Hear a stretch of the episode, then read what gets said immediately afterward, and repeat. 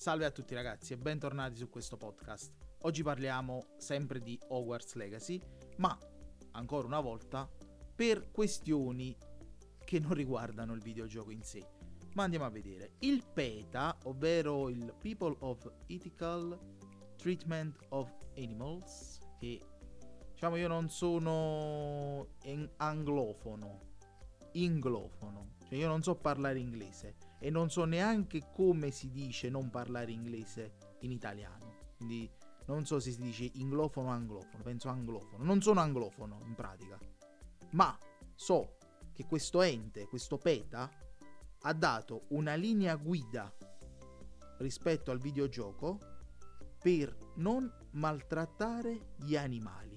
Cioè in pratica il PETA ha suggerito a tutti i singoli videogiocatori, attraverso una guida, fra poco ne parleremo, come dovete fare per rispettare gli animali. Allora, la prima di queste direttive, di questa guida, il primo punto è il volo. Voi non dovreste utilizzare un animale per volare, né un ippogrifo, né un testral, perché si affaticherebbero. Dovete volare con la scopa. Poi, secondo punto, non dovete fare pozioni con animali o secrezioni di animali. E addirittura poi suggerisce, dice, piuttosto che prendere le pozioni, imparate a giocare meglio, così evitate di prendere pozioni. Terzo punto, non indossate vestiti fatti da animali, usate solo vestiti di cotone. No, questo non l'ha detto, però posso immaginare. Ora,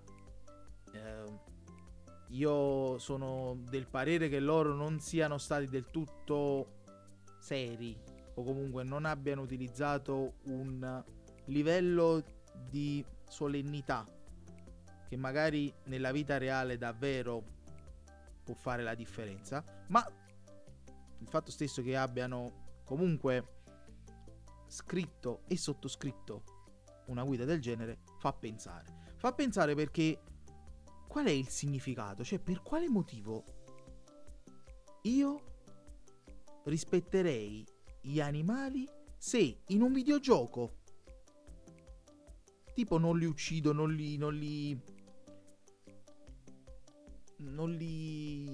sfrutto, non ne abuso, cioè per quale motivo? Una ragione potrebbe essere il fatto che andando, e questo sto ragionando, no, per assurdo, però sto cercando di prenderla, di mettermi nei panni di chi si è posto l'idea di fare una cosa del genere.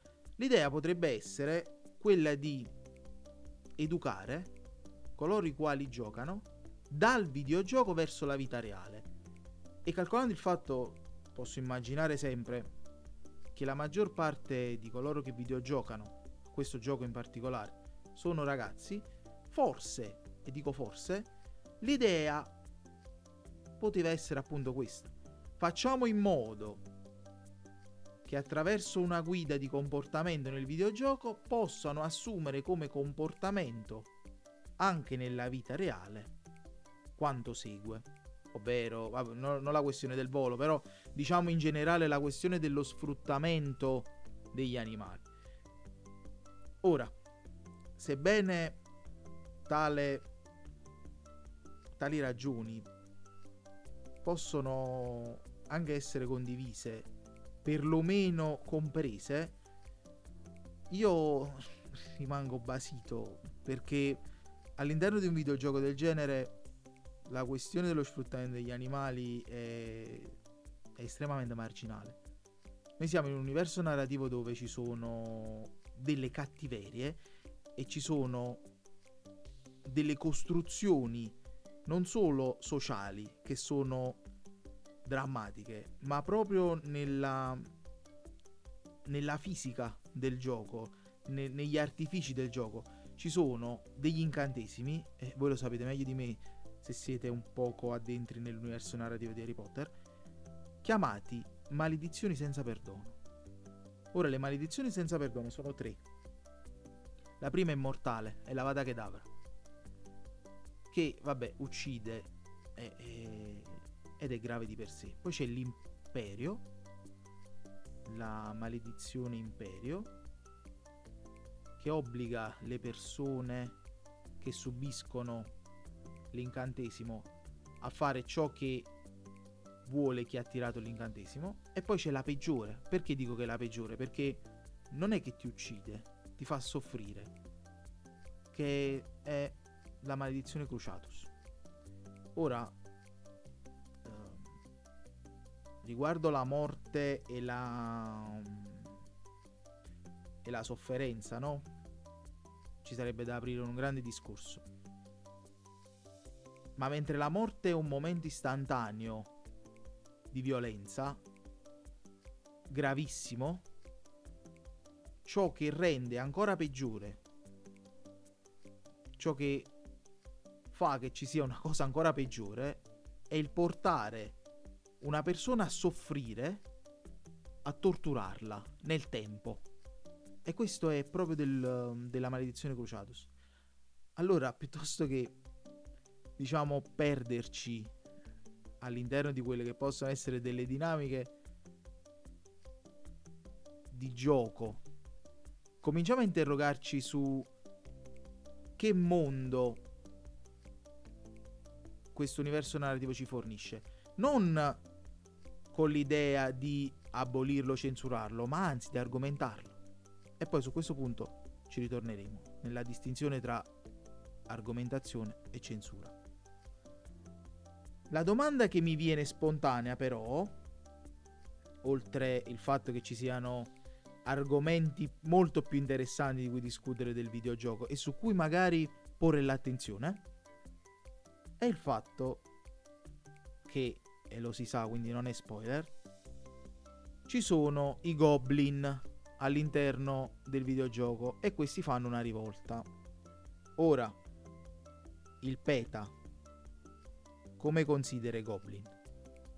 Esseri umani o animali?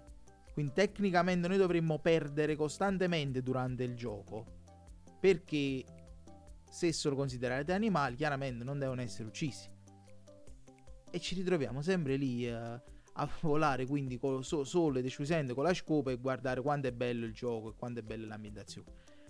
Cioè, questa dovrebbe essere l'idea di massima, no? Secondo la guida, se e solo se i goblin sono ritenuti animali. Poi bisognerebbe chiedere al PETA come le creature magiche dovrebbero essere categorizzate. E perché è stato fatto tutto questo?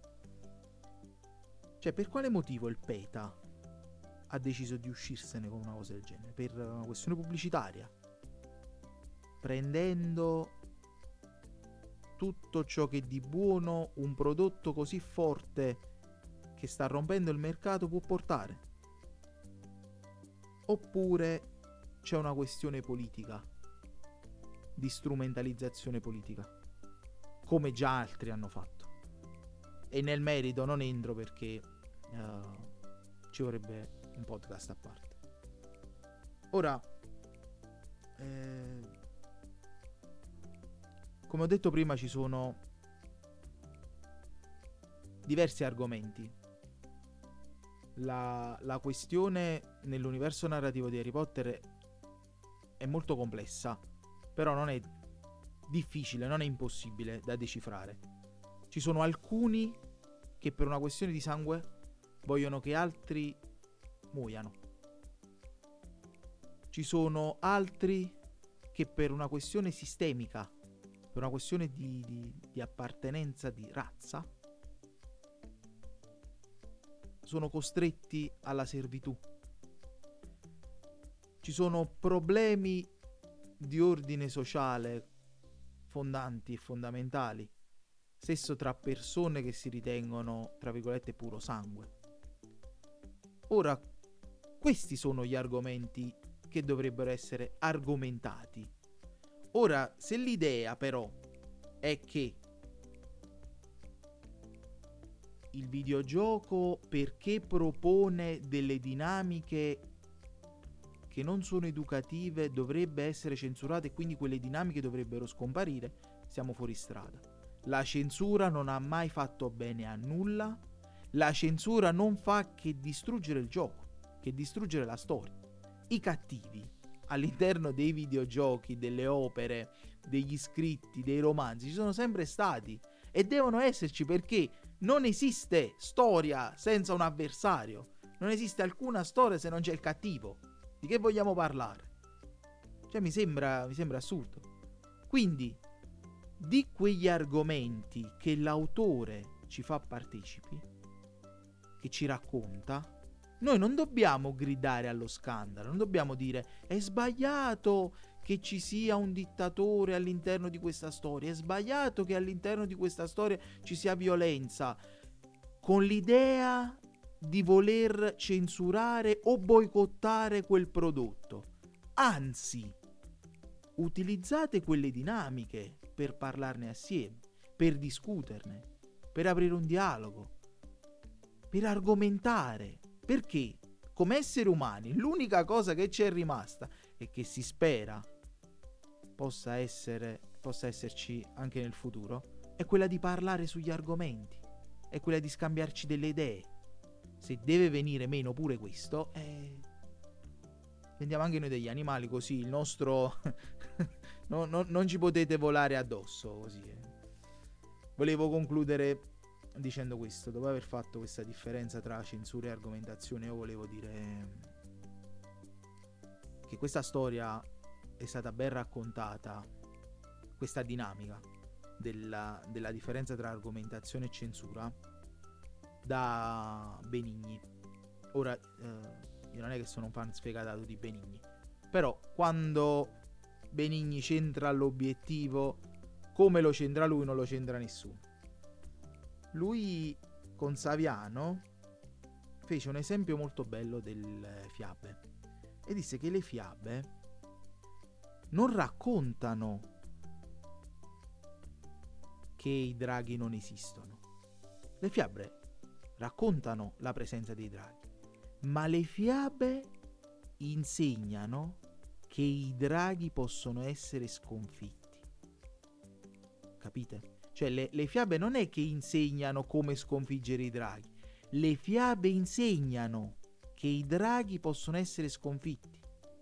Quindi significa che piuttosto che distruggere il drago, piuttosto che distruggere la storia, si argomenta su quella storia per poi portarla nella vita reale.